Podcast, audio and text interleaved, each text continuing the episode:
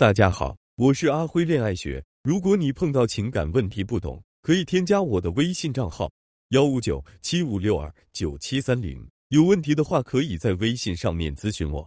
吵架不是婚姻的杀手，沉默才是。前阵子，一位学员问我：“你和你老婆一天能说几句话？”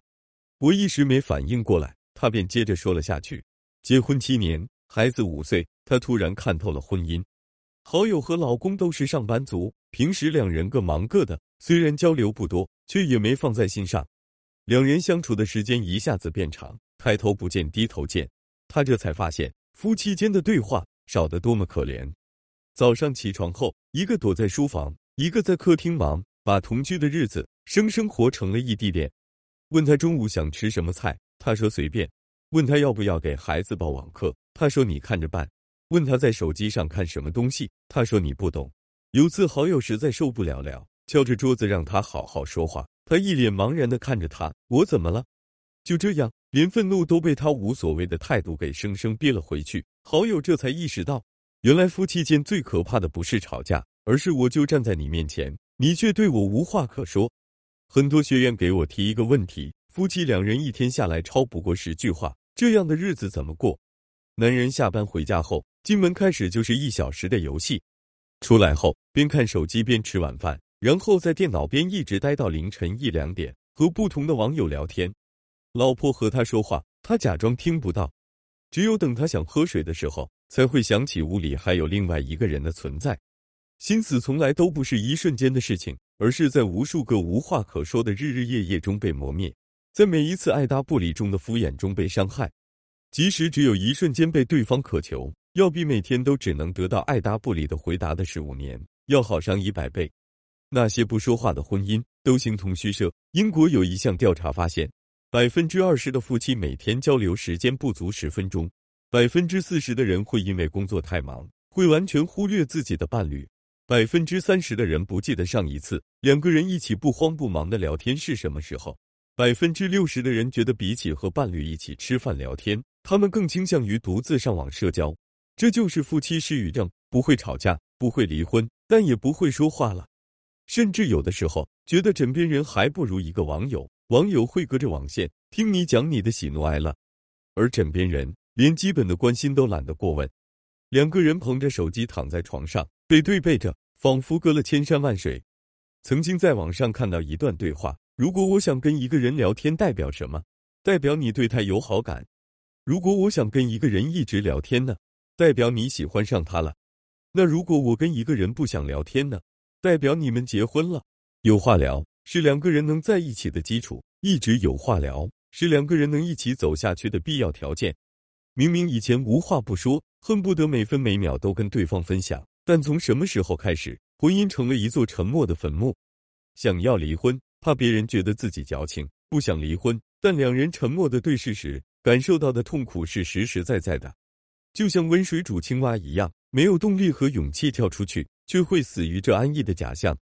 我拉着你的手，就像左手握右手，感觉是没了，但要分开却很难。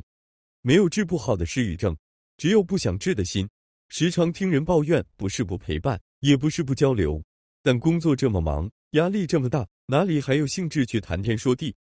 乍一听好像情有可原。也许工作常常让人身不由己，但每天好好聊聊天。并不需要很长时间，不过是少看一集电视剧，少刷一会儿抖音，分享一下我的婚姻相处之道吧。无论我俩工作多忙，我们睡前肯定会有半个小时的时间纯聊天。比如说，今天你在工作中遇到了什么？家里的两只猫今天又做了什么蠢事？到底是工作忙的不能抽身，还是在一起久了没了那份认真过日子的心意？一看便知。一直很羡慕同事张姐。张姐平时工作挺忙，但每天午休的时候，老公总会雷打不动的和她视频。今天夸她盒饭做的好吃，明天问她要不要周末一起看电影。哪怕说的都是些芝麻大的小事，也能让张姐边吃饭边笑出声。不爱你的人，你说的每一句话，他都觉得多余；而爱你的人，哪怕你说的废话，他都觉得有趣。没有治不好的失语症，只有不想治的心。所以，与其说夫妻之间的沟通，是每天必须完成的任务，不如说这是一种恩爱的本能。看到有趣的东西就想和对方分享，碰到苦恼的事情也愿意和对方倾诉。不管发生什么，脑子里第一个想到的总是对方，感情就在这些踏实的相伴中逐渐升温。于是你明白，无论遇到什么事，总有一个人在等你回家，想着和你一起说说话。幸福就是有人愿意听你说废话。夫妻睡前十分钟决定了婚姻的质量。幸福指数高的婚姻中，夫妻基本都有一起睡前看电视、一起聊天的习惯。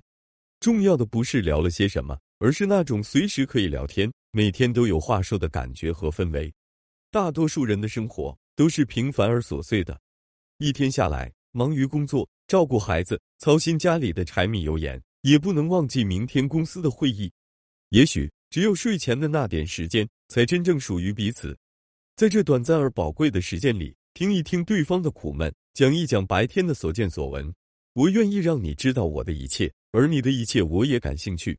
那些有很多话可以说的夫妻，他们都明白，再好的夫妻关系也需要用心经营。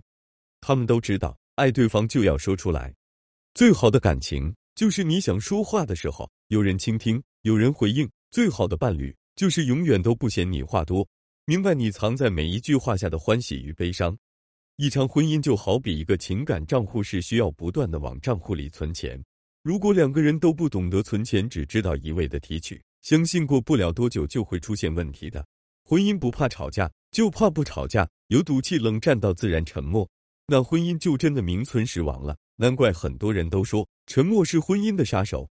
夫妻失语症说白了，还是因为两个人不懂得存储积蓄，从而导致两个人没有共同话题。